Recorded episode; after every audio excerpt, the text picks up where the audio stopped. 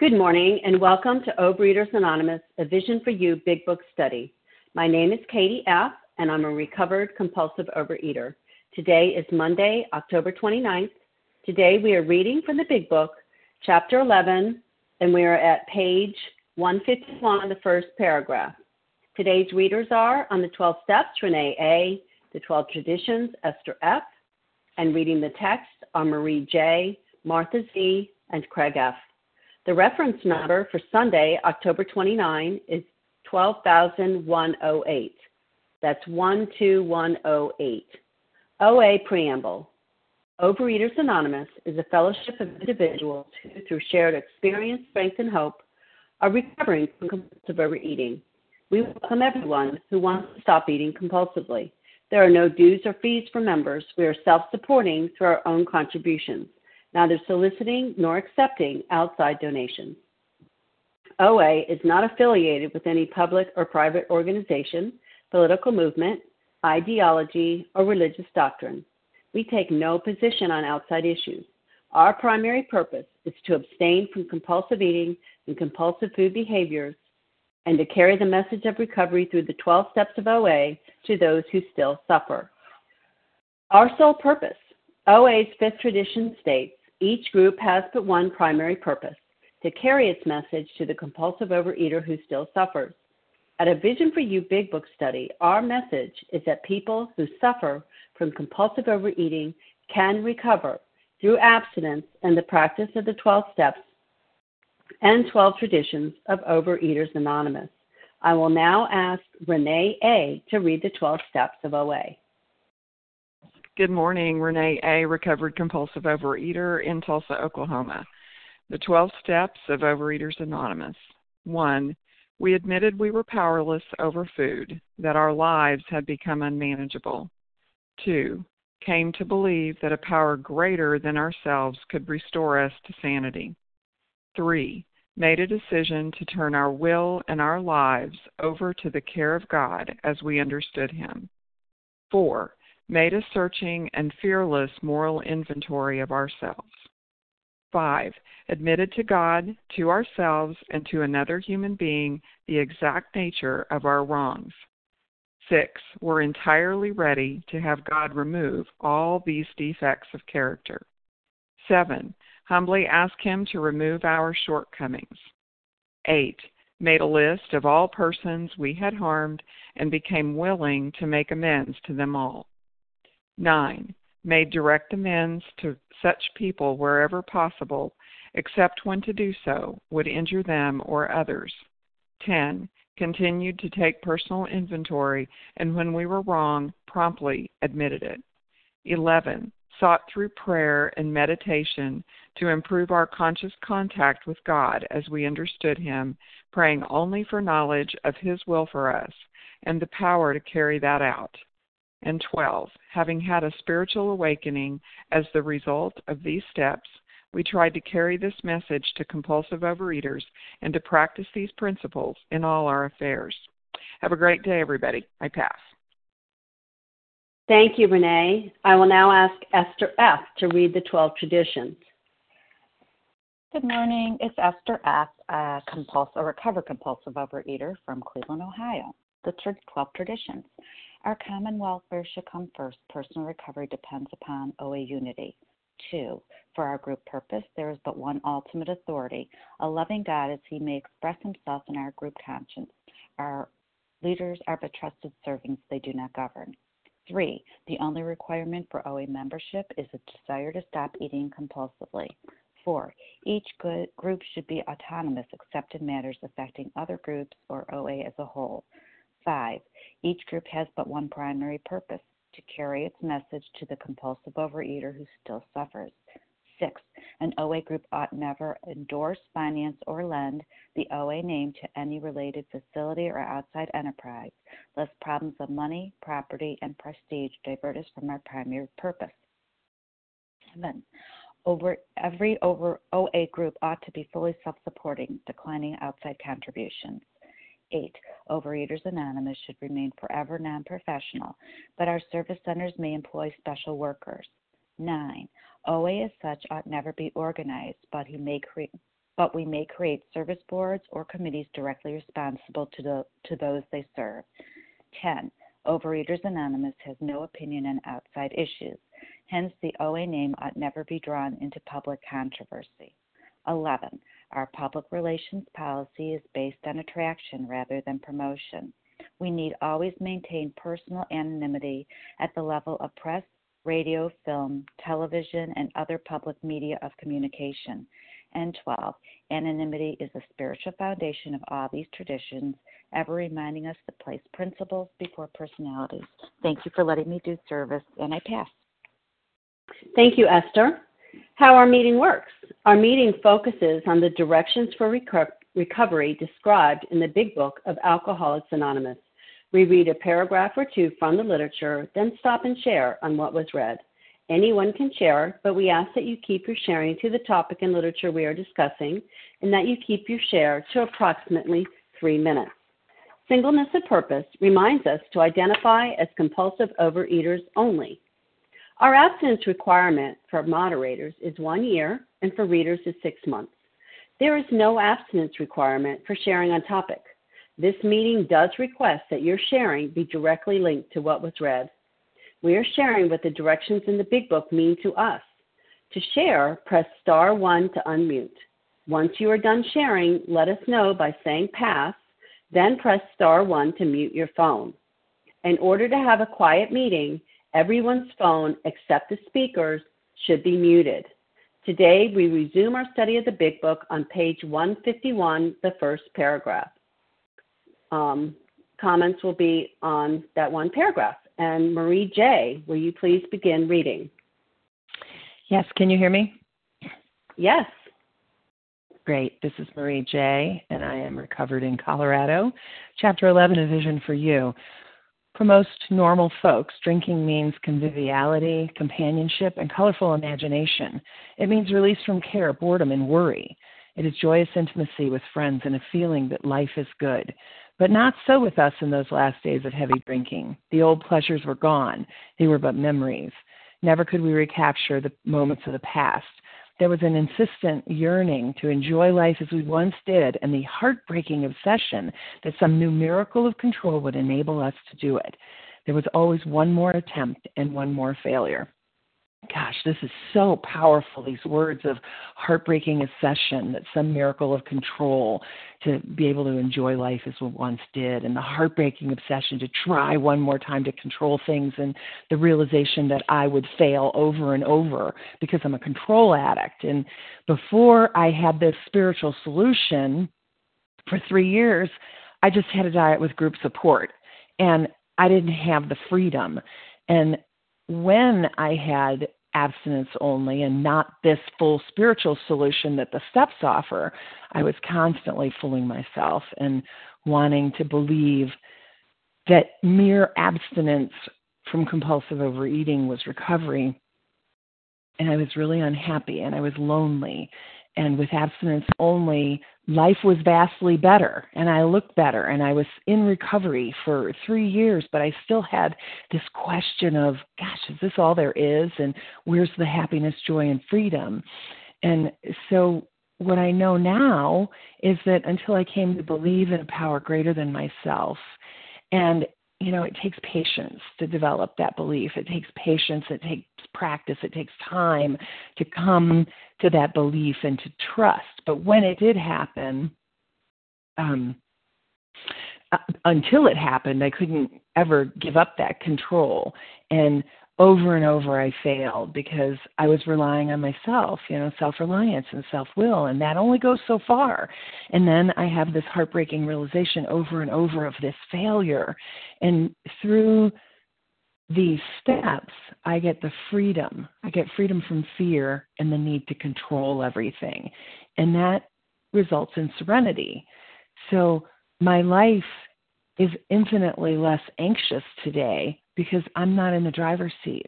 And it doesn't mean that I sit around and wait for God to deliver. You know, I still have to take my action. This is a program of action, and it's not easy, but it is fulfilling, and I'm happy. And much of the time I'm calm and I'm released from my character defects, my big one of self-righteousness, especially with my husband. And I'm no longer sitting around in judgment and blame, which always is followed by self-loathing because I don't like the person I've become when I'm in all my character defects. But because I have this spiritual solution and I have these steps and I work them daily, I have this connection to the power that's not me. And I can't explain this power. I can't define it, but I can feel it. I can experience it. And even though it took a lot of time and I continue to develop this relationship deeper and deeper, I now can trust this, trust this power that's greater than me, that that I can give all of my life to it. I don't have to be in control of anything. I give my very existence and rely on it, and it never lets me down. I'm never let down, and I'm no longer surprised today when the power shows up in my life and it takes away my pain and it replaces it with freedom. So this is so powerful, and all those, that pain of not being in control or trying to be in control and failing over and over is gone in my life, and it's just such a miracle. Thanks, I pass. Thank you so much, Marie. Okay, uh, we're on Chapter eleven, A Vision for You, the very first paragraph. Who would like to share? Lisa B., Nessa R., Larry K., Lisa B., Tenzin, Nessa, Larry, Ginger C. Okay, just a second. Just one second. Ness, I'm sorry, Nessa, Harlan. No, Larry was before Harlan. Um, Larry, Harlan, Ginger. Okay, now I can take one more. Suzanne B. Okay, Suzanne. Okay, super. Um, okay, so I have Lisa B., Tenzin, I can't remember your initial, Nessa R., Larry K., Harlan G., Ginger C., and I'm sorry, was that Suzanne? And what was your initial? Yes. Suzanne, what's your initial, please? Mm. Okay, thank you. Okay, Lisa B., you're up, followed by Tenzin. Good morning. My name is Lisa B. I'm a recovered compulsive overeater in Greenville, South Carolina, and thank you for your service, and I'm really happy to be here with everyone starting my week, starting my Monday with you all, and um, I love this chapter. I love this reading. When it talked about colorful imagination, it made me think about using food as a performance drug. Um, I needed to write sometimes something creative for my work, and um, I would get, you know, a whole big tray of cookies and M and M's, and I felt that it just gave me imagination. It gave me energy. It gave me drive. And then that word release, that really jumped out for me this morning. And release, the definition is allow or enable to escape from confinement, to be set free. And it's so interesting that that's actually what the journey through the steps, taking the action steps and experiencing the steps, that that's what's happened to me. I am set free. I am free. But it came through putting the food down and doing the steps. And, you know, it's interesting. I love to look up the opposite meaning sometimes of words, and I just felt led to look up the opposite of release. And one of the words that came out was dead in the water. So the opposite of release, one of the words is dead in the water, and that just shows me when I'm dead in the water, when I'm not moving, when I'm not continuing to grow, I am dead in the water. I must always be moving. And then um, the other thing that I wanted to share about is how it talks about in those last days of heavy drinking, and I have a mental twist and I have a mental blank spot, and I am unable to recall the pain and suffering. Um, and what was the pain and suffering? Not being able to stop eating and having to have someone physically remove me from the premises because I could not stop eating. That's where the food takes me. That's where this illness as a real compulsive overeater takes me. But sometimes I don't do that. You know, sometimes I'm able to enjoy a bite or enjoy the bag, and then I stop. And three days later, I'll have a binge, and I think I'm the one deciding to do that binge, but I'm not realizing it's because I'm mandated because of this physical allergy. So I'm grateful to be here. Thank you for your service. I pass. Thank you, Lisa. Okay, Tenzin P., you're up, followed by Nessa R. Good morning, everyone. Uh, Tenzin P. calling in. Well, actually, today for, for a few hours more, I'm in Maryland, but I'll be going back to New York where I'm staying. So uh, a vision for you. My heart jumped for joy when I remembered that, oh, fantastic. Today we're at the beginning of a Vision for You chapter. Um, so I mostly wanted to express my gratitude to this meeting, to everyone who comes on, and to the work that we do, because being on these meetings for the past almost two years has significantly changed my life, and it's it's in a process of ongoing change in such wonderful ways, hard, hard work and wonderful ways. So um, in the in the paragraph, uh, it talks about for most normal folks, to um, it, to eat, uh, it, it means release from care, boredom, and worry. Well, ho-hum. For me, I use food all the time as release from care, boredom, and worry. And it led me, uh, you know, to the bottom that led me to my recovery. So um, I think that's all I want to share. Just much gratitude to you all for all the work Uh, that we are doing to, you know, um, come closer to God and to carry the message. Thank you again. Thank you so much, Tenzin. And Nessa R., you're up, followed by Larry K. Thank you. Good morning, Vision for You. My name is Nessa R. I am a recovered compulsive overeater in Toronto, Canada. You know, one more attempt and one more failure. I had Um, forty-six years of attempts and failures. And now um, I am glad. Um, I am glad that I had those years because, you know, if I could have done it alone, if I had succeeded, I wouldn't be where I am today and I wouldn't have the life that I have today. And I know that at the beginning, it seems really overwhelming, you know, like I have to give up this food and that food and how am I going to live without that food? And, you know, all the work, and it's a lot of work. But you know what? When I look back on the seven, almost seven years of recovery that I have, you know, giving up, giving up those foods uh, didn't actually spell out deprivation in hindsight. It spells freedom because what I didn't realize is that, you know, freedom is not the ability to do what I want. Freedom is the absence of slavery, and I was uh, a slave to all those foods um, and, and drinks because I, I was, you know, reluctant to give up coffee um, and all those things that I, I didn't want to give up. I was enslaved to them. That was not freedom, you know. Eating all the sugar and flour and coffee I wanted wasn't freedom. That was slavery. And um, if I hadn't done that, I wouldn't have been able to work the steps to get me to where I am today. And, you know, I also think about all the work that I do do and that I have done over the past seven years. It's not merely, it's not merely the amount of work that I did to plan, carry out, dispose, and clean up um, all my binges and my disease, you know, to hide it from my husband and from my children. And, you know, not only that, I no longer have the stress of having to do this. I can work this program in the open.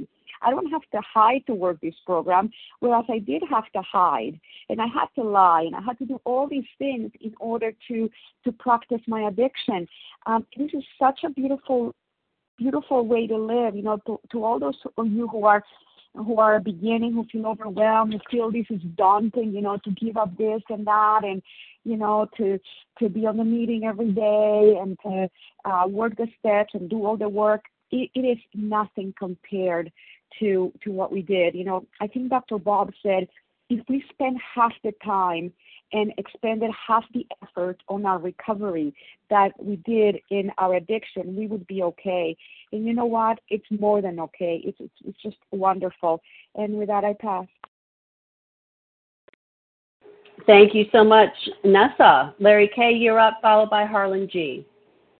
Hey, Katie, I, I got Harlan's approval. I, I don't want to be thinking about what I'm going to say while he's talking because I'm going to miss something. So I asked him if he'd go before me.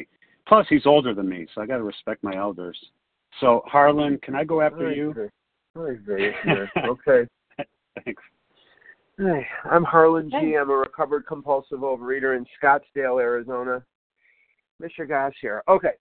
Um, the purpose of this chapter speaks to the name of the chapter and our name too, A Vision for You. This is the only chapter written in nineteen thirty-nine. The book was published in April of thirty-nine, and they were making revisions to this chapter, practically running after the station wagon as the manuscript went to the printer. This chapter is going to be rich in history. This chapter is going to answer for us a profound question. And the question is, what happens to my life if I give up my precious friend, the food? What's my life going to look like? What's my life going to look like without the food? It's going to be better, richer, and deeper than anything I ever could have imagined, because it would be very, very hard for me to imagine that I can get released from care, boredom, and worry. Because when I was in boredom, when I was in worry, when I was in any type of emotion, the one thing that I had intimacy with instead of friends was food. When I was scared, happy, angry, food was there. It was loyal. It was controllable. It was delicious, and it worked. And then one day, I noticed that it didn't work anymore. And all I kept doing was eating more and more and more. The old pleasures were gone because the food stopped working. I couldn't get drunk on the food, and I couldn't get sober on the food. They were but memories. And never could I recapture the great moments of the past. What were the great moments of the past? The great moments of the past were not events concerning people. The great moments of the past were the freedom and the and the serenity that I got from eating massive quantities of food that was killing me. There was an insistent yearning to enjoy life as we once did, and a heartbreaking obsession that some new miracle of control would enable us to do it. I couldn't control the amount I ate, I couldn't keep from eating, and the food wasn't working, and life became hell. You gave me a book. You gave me your hand to hold. You bolstered my spirit with your encouragement. You smiled at me. You helped me. You showed me the way. And for the last nineteen and a half, almost twenty years, I have not found it necessary to compulsively overeat, and I have been happy and joyous in my release from the urge to do so. I never knew that was possible, nor did I think it would ever happen for me, but it has. And on page eighty-eight of the Big Book of Alcoholics Anonymous, it says, it works. It really does. Thank you for showing me the way, each and every one of you. And with that, I'll pass. Thank you. Thank you so much, Harlan. Now we'll have Larry K., followed by Ginger C. Thanks, Katie. Thanks so much. Um, yeah, you know, the uh, so it says, uh, it speaks of the companionship and the colorful imagination released from care, boredom, and worry. You know, I remember as a kid, you know, maybe ten, eleven, twelve. I had older cousins that were, you know, ten, twelve, fifteen years older than me, and they would take me to the, I just remember going to the Chicago Blackhawks hockey game, and we would drive out from the suburbs, and I didn't give a rat's you-know-what about the hockey game, although I, I, you know, I grew to enjoy it. What was exciting to me was the, you know, here I was with my cousins, and I knew that we were going to go after the game. I don't care how late it was. We were going to go to one of those places in Chicago where they had, you know, Italian beef and this and that and the other thing. And I was so excited. And that's all I could think about all during the game.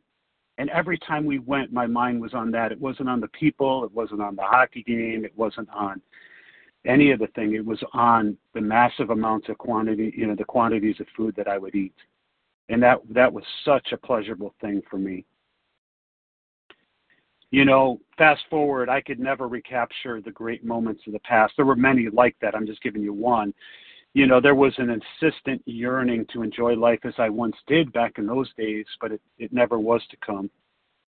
And it would be decades before this disease began to turn on me Well, it started to turn on me pretty early, but I mean, where I had an awareness that it had turned on me. And you know, this it, someone brought this book to life for me at some point. I was ready. I was willing. I can't tell you the date that that happened. I really can't. But to where the pain was great enough that I would, I would take these steps imperfectly, but I would take them in sequence, and I would put the food down, and I would do the work, and my life began to change. And I'm not the same person, you know, that I was. You know, this this vision, there is a vision, but it's not fantasy. It's not, I was never sprinkled with pixie dust. Something happened to me where I was changed, and and I choose to believe that I was brought into greater alignment with my higher power, and my life's never been the same. And the, th- the nice thing is it gets better and better, you know, it gets better, despite whatever challenges I face. This is the greatest way of life. I hear Harlan and others say it's the greatest way of life. Um, it's just, um, it's an amazing, extraordinary thing, the fact that I don't have to pick up the food anymore. I don't want the food. I'm, I've been I've been placed into a position of neutrality, and that's a beautiful thing. With that, I pass. Thanks so much. Thank you, Larry. Okay, Ginger C., it's your turn, followed by Suzanne B.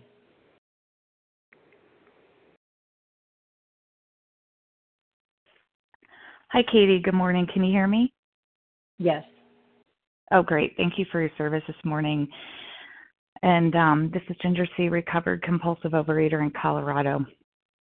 And I'm just looking at this sentence. It says, it's joyous intimacy with friends and a feeling that life is good.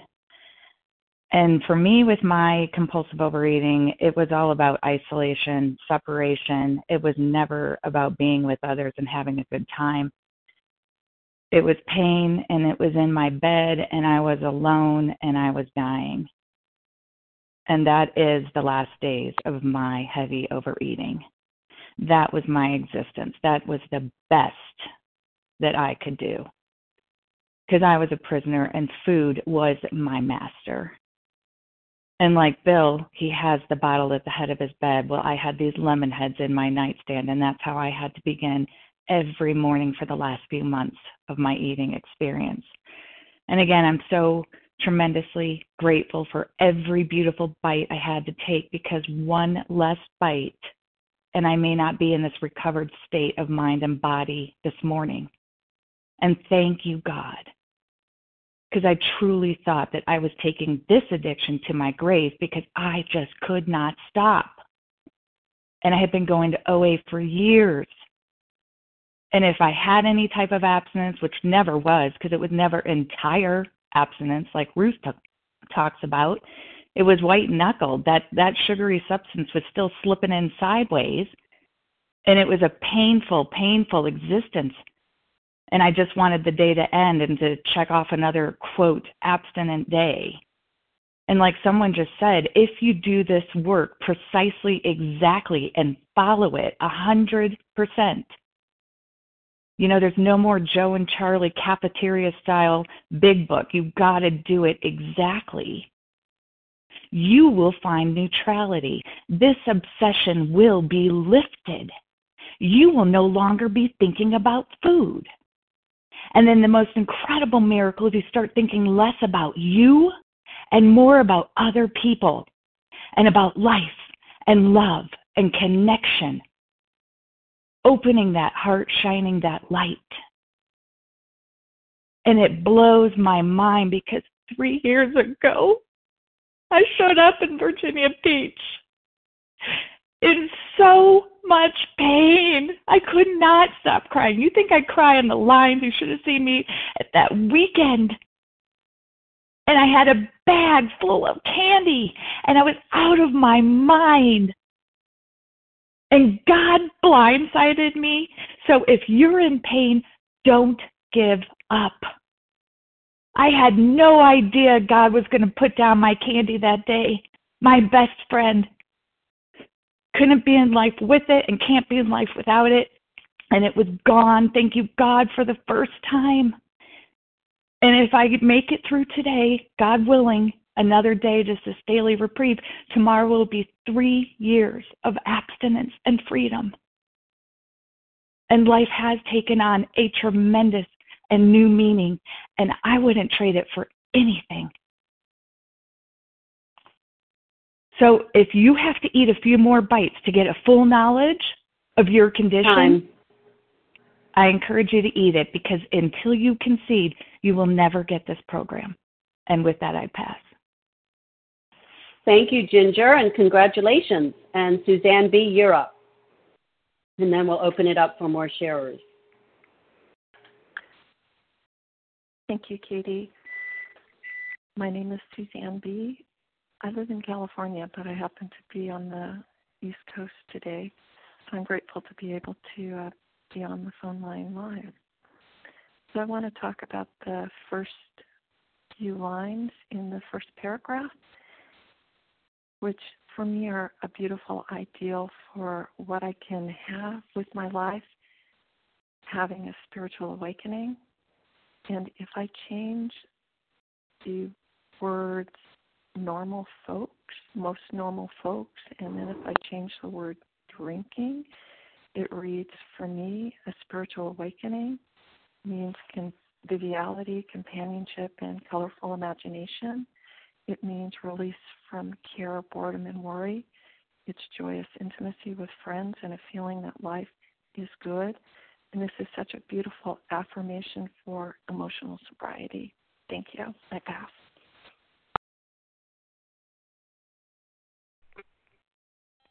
Thank you so much, Suzanne. Okay, so if you joined us in the last um, fifteen minutes and are wondering what the heck we're reading about, we're in Chapter eleven, A Vision for You, the very first paragraph. Who else would like to share? Naomi. Sima M. Naomi. Sima M. Roseanne. Kim G. Kim G. Devorah S. Melissa C. Maura Z. Denise uh, C. Melissa. Okay, just... Just stop there, please. Kim, um, Kim G. I got you, Kim.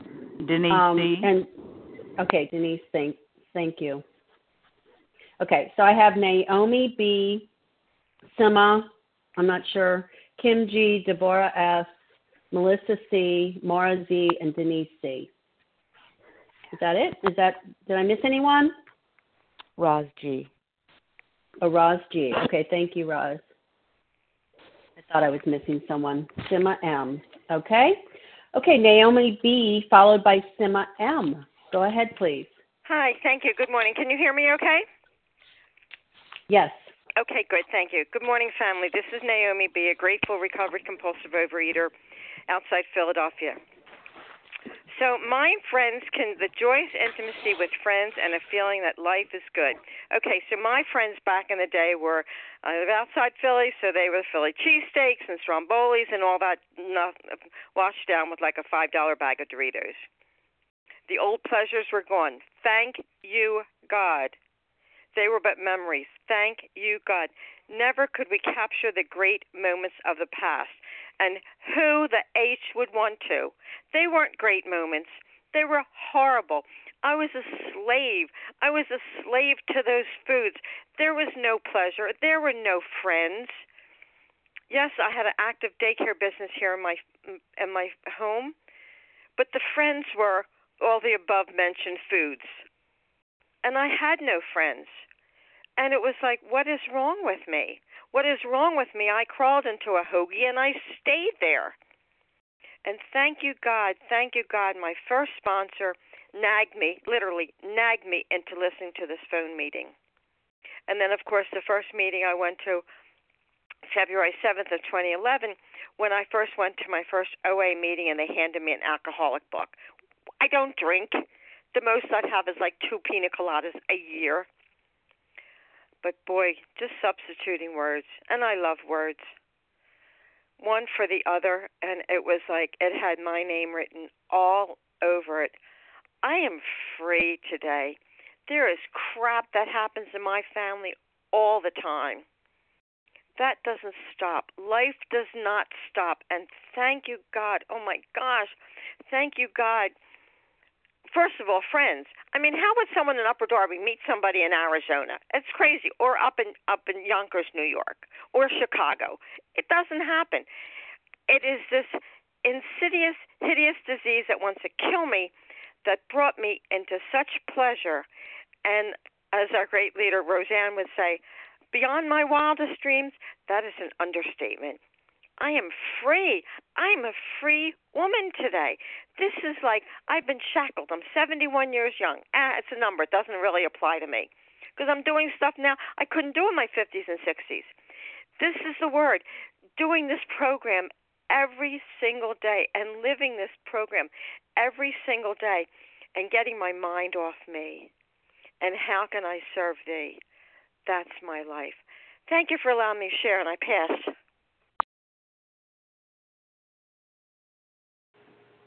Thank you so much, Naomi. Sima M., you're up, followed by Kim G. Good morning, everyone. My favorite part of the book, because I have I have the vision. I have reached the vision. I came in forty-three years ago. I didn't have any friends. I worked. That was the only good thing in my life. I had no direction. I didn't know how to interact with people unless we were out to dinner or out to lunch or um, something around food, because I didn't know how to talk to people. And uh, I was lucky that at my third meeting, my third O A meeting, I met someone.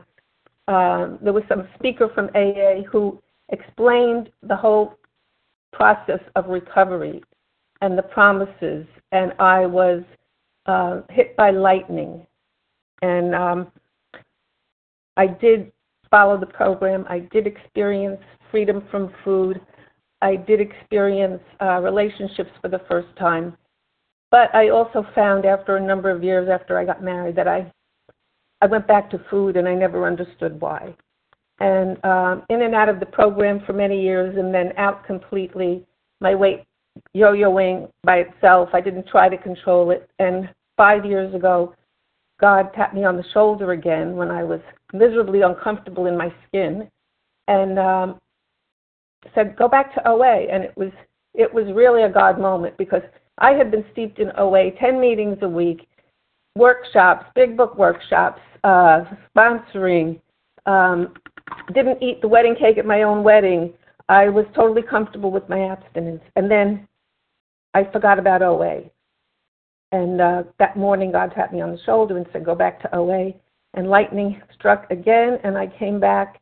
And a few months after that, I found a vision for you. And I felt like I was struck by lightning one more time, because I had come back to the program that I had originally been introduced to. Only now I had people to work it with, and I learned about the tenth and eleventh steps and how to work them, because that was what was missing in my past. And as I tell, I discovered uh, that I needed antidepressants about fifteen years ago. But when I came back to O A, I've been telling the doctor ever since that the medicine has been working a lot better since I came back to O A. And uh, she's a spiritual person. So she said, I've seen many of my patients do better when they're involved in the spiritual way of life. And today I'm experiencing things. I'm sixty-seven years young, and I'm experiencing what it feels like to feel joy for the first time in my life. And uh, doing things, ballroom dancing, riding a tricycle, things that I had never uh, dreamed before, and just enjoying them and not doing them to lose weight, and not doing, doing them to feel um, that I'm checking off the list of things that pe- healthy people have to do in order to be healthy. I'm doing them because I love them and enjoy them. And without this program, I wouldn't uh, be experiencing that. So I am grateful to A Vision and to all of you and to this twelve-step program. And um, have a good day and a blessed um, life. Don't leave until the miracle happens. Thank you. Okay. Thank you, Sima. Okay, Kim G., you're up, followed by Devorah F. Good morning, Katie. Good morning, everyone. My name is Kim G. I'm a recovered compulsive overeater. The old pleasures were gone. There was always one more attempt and one more failure. You know, I have to be honest with you guys. I am so glad that we're out of Chapters eight, nine, and ten. I, I really do feel that we're much more useful when we're in the chapters that are talking specifically about recovery versus post-recovery.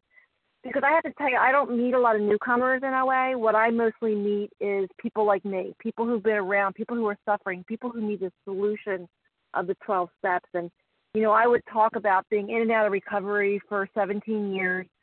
And what I realize now is I wasn't really in and out of recovery. What I was in and out of was the fellowship. I was in and out of dieting with group support. And unfortunately, what I settled for was temporary respite. And I love how it says here the old pleasures were gone a couple days before Halloween. Because you know what? Halloween was a lot of fun for a lot of years. But then it turned on me. And I have to fully concede now that I cannot recapture the Halloween I experienced as an eight, nine, and ten-year-old. That I, I am now in one more attempt and one more failure if I'm trying to enjoy Halloween yet again. I just want to talk a minute because we talk a lot about, you know, the, the, the poor recovery rate in Overeaters Anonymous. And I thought of this analogy recently. Let's say there's a cancer study and it has a ninety percent recovery rate, ninety percent success rate. But what if in that statistics they decided to include people that interviewed and decided not to take the treatment? What if they can, they included in there people that they refused to put in the study because they didn't have the exact cancer that the treatment was for? What if they agreed to put in there the people that agreed to take the treatment but stopped taking the treatment? What if they agreed to include in those statistics those people that agreed to it but then refused to do it as prescribed? Suddenly, the success rate of that cancer treatment would probably drop to about twenty percent. So as we look at this A Vision for You chapter, let's think about that. You know, we talk about our fellowship having a five percent recovery rate sometimes. What I personally believe now is the fellowship has a five percent recovery rate for all those reasons that the cancer study would have dropped. But for those of us who have this vision for you, for those of us that take these twelve steps as prescribed and do them as a daily treatment and don't decide to do it our way, and don't think that we're done at step twelve, and continue to dig into these steps as a way of living, that it's a spiritual life, it's not a theory, it's not a live it. My personal experience is I've seen the twelve steps as described in this book having a one hundred percent recovery rate. And that is a vision that is available for every person on this line. And with that, I pass. Thank you, Kim. Okay, Devorah S., you're up, followed by Melissa C. Thank you so much, everyone. My name is Devorah S., and I'm a recovered compulsive overeater from New Jersey. And I have to say that my vision was very, very bleak in my days of eating. I'd wake up in the morning, and it was it was like a horror movie, you know, like, how am I going to get through this day? It was, everything seemed so difficult. It was so torturous. And you know, I went from doctor to doctor. I was suffering from so many different things, high blood pressure, diabetes, being one hundred fifty pounds overweight. It was it was torture, and not being able to be there for my children. It was, you know, it, and my husband suffered. You know, it was just eating with the kids, without the kids, with everyone. And I had my eating buddies, you know, outside of the house. We'd go out to eat. It was it was a very small world. And, you know, thank God today, that's not my vision today. You know, today I could jump out of bed. I worked with a sponsee before I got on the phone here today. I, you know, there's a purpose in my life today. Thank you, God. I'm not hurting myself with the food anymore. And there is a vision today. You know, most normal folks drinking, drinking means, you know, companionship and colorful imagination. And, you know, yeah, I put down the food and, and I, I had more friends, and my my career, my teaching took off. I became much more creative. Isn't that amazing? I'm doing the same thing years and years, and all of a sudden I'm coming up with new plans and new ideas, and I'm a different person out there. Where did that come from? You know, it's amazing, you know, what, what, what God has given me today Um, because I'm working this program. And, of course, the first thing is is to get abstinent and go through the steps and, and not pick up the food and just and to keep showing up. You know, I keep showing up and listening to how you do it. You know, all this has given me so much hope. Um, there's so much hope here in these rooms. And, I'm, you know, I'm just so grateful to have another day together with you of working this program and, and being free. You know, how free do I want to be? And, you know, the more I work this program, there's more that I got to see that I get to do. And um, and I get freer and freer. And, you know, I'm just so grateful. And with that, I'll pass. Thank you so much. Thank you, Devorah. Okay, Melissa C., you're up, followed by Maura Z. Hi, good morning. It's Melissa C., recovered compulsive overeater in New York. Thank you, Katie, for your service, and um, thank you, everyone. On the line, um, you know, normal people have um, a lot of fun with food. There's, it's pleasurable. It's um, it's festive. It's celebratory. It's it's delicious. It's amazing. And um, and at one point in my life, that that's how I experienced food too. The problem is that. Um, You know, the worst heartbreaking thing is when that no longer was true, but I couldn't remember it in between the bites, that that wasn't true for me anymore. You know, and so what was more heartbreaking, you know, you would think like gaining one hundred pounds in high school, really heartbreaking. You know, regaining all my weight, you know, that I had lost before I met my husband within the first couple of years of marriage, heartbreaking. Nothing. That wasn't, that kind of heartbreak was nothing compared to the heartbreak when I realized that the food did not work for me anymore. And and I kept, you know, my memory wasn't clear. You know, I've been told, like, I cannot remember with sufficient force. And so um, I could not remember that the food didn't work for me anymore. I mean, it, it's crazy. I kept trying one more time. It wasn't one more attempt to lose weight. Yeah, I did that. But one more attempt to get some pleasure from the thing that gave me no more pleasure. So, you know, at celebrations, at parties, um, I could not celebrate. I could only focus on the cake and hoping that no one would take an extra piece so that there'd be leftovers, or that I could be the one to, you know, wrap the cake up in the kitchen and lick all the frosting off. You know, that's what happened at the end with the food, and it was really, it was heartbreaking, um, but so incredibly freeing. You know, when I finally realized, holy heck, this isn't working, and I can't consume enough to feel good, and I can't consume enough to feel numb, that's when my recovery really first began, and um, and that was a beautiful thing. And so today, um, there is zero reason for me to eat compulsively. There's nothing in my life that can improve with a bite of the food. There's nothing in my life that can um, get any worse than when I'm eating. Um, thank you. With that, I'll pass.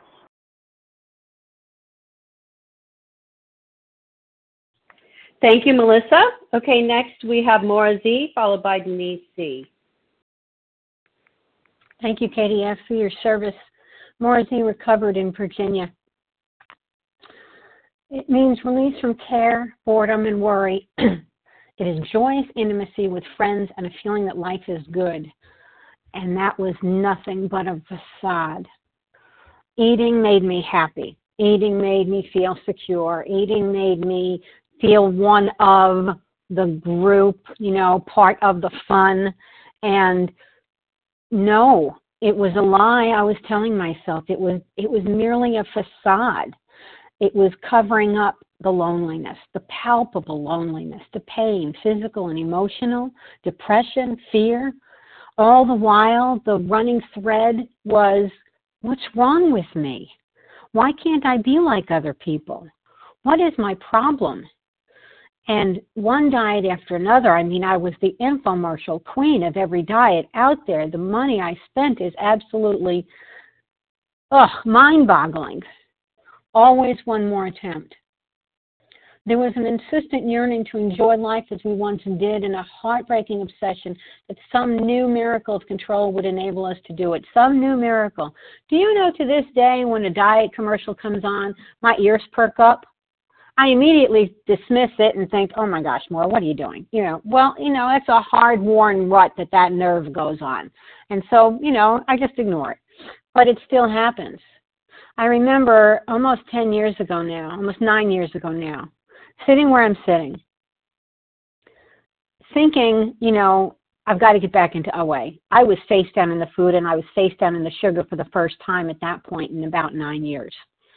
And thinking and saying out loud for the first time, one of these days I'm not going to have to do all this shit. I'm not going to have to make calls. I'm not going to have to make food changes. I'm not going to have to weigh my food. I'm not going to have to go to meetings. And it hit me right then, huge two by four, that I'd never taken step one.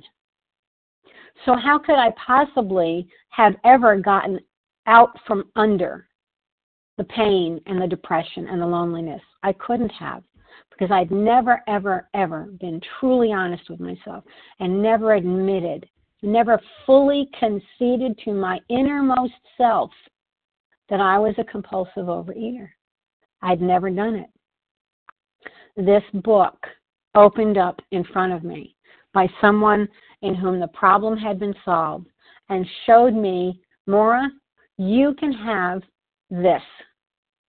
Follow these steps in order. Do your best. Be honest. You can have this. And did I want it? Hell yeah. Have I let go of it?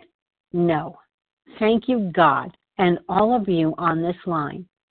Every day is new. Every day is a new chance at happiness and a new and deeper connection to my higher power.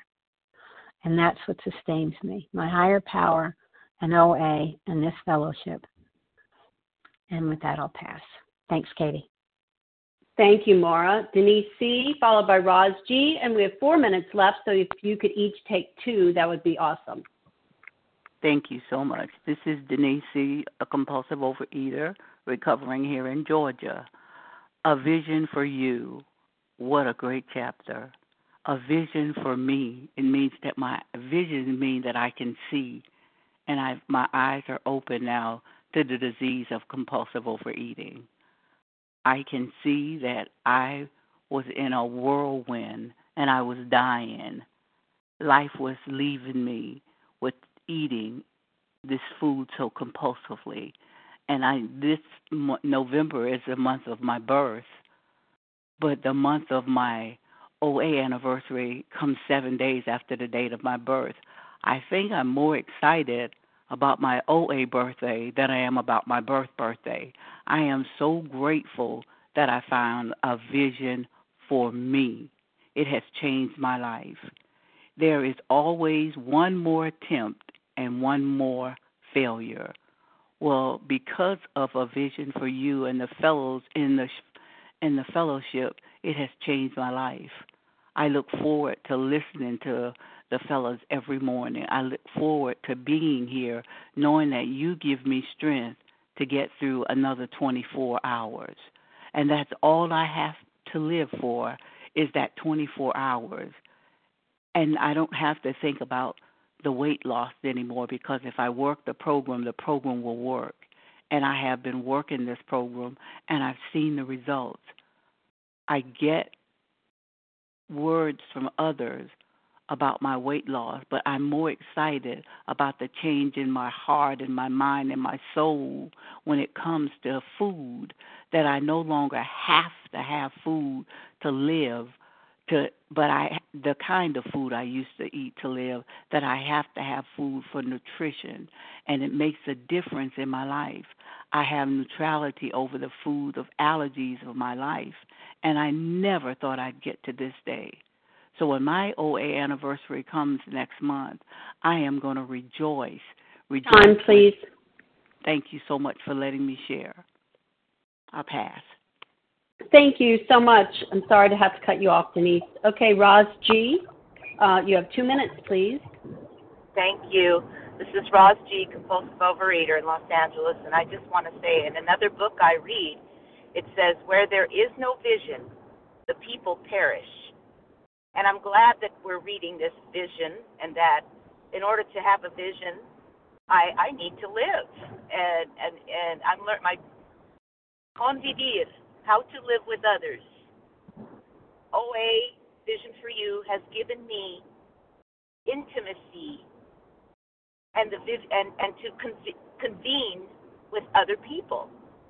The, the biggest five words in my vocabulary were, let's go out to lunch.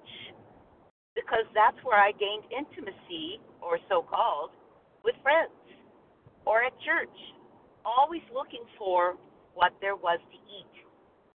But now, today, I am making friends all over the world.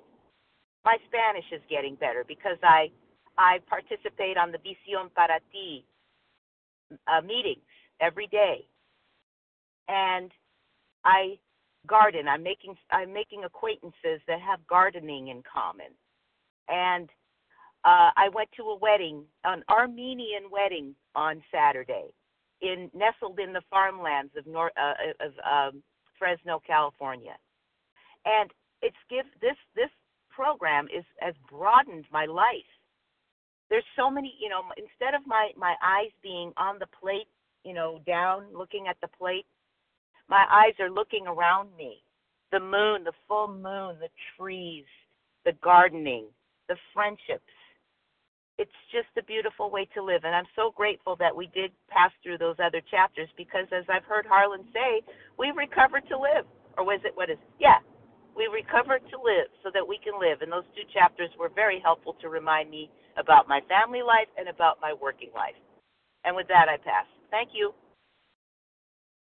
Thank you so much, and thank you to everyone. Thank you, Renee A., Esther F., Marie J., Martha Z., Craig F. for being uh, in the wings, and Lynn F. and Rebecca B., and everyone who shared this morning. Um, please join us for a second unrecorded hour of study immediately following closing. The share I D for today, Monday, October twenty-ninth, is twelve thousand one hundred twelve. That's one two one one two. We will now close with the reading from the Big Book on page one sixty-four, followed by the Serenity Prayer. Will Martha Z. please read A Vision for You? Good morning, my friends in recovery. This is Martha Z. I'm a compulsive overeater, recovered by the grace of God, from outside of Philadelphia. Our book is meant to be suggestive only. We realize we know only a little. God will constantly disclose more to you and to us. Ask him in your morning meditation what you can do each day for the man who is still sick. The answers will come if your own house is in order, but obviously you cannot transmit something you haven't got. See to it that your relationship with him is right, and great events will come to pass for you and countless others. This is the great fact for us. Abandon yourself to God as you understand God. Admit your faults to him and to your fellows. Clear away the wreckage of your past. Give freely of what you find and join us. We shall be with you in the fellowship of the Spirit, and you will surely meet some of us as you trudge the road of happy destiny. May God bless you and keep you until then.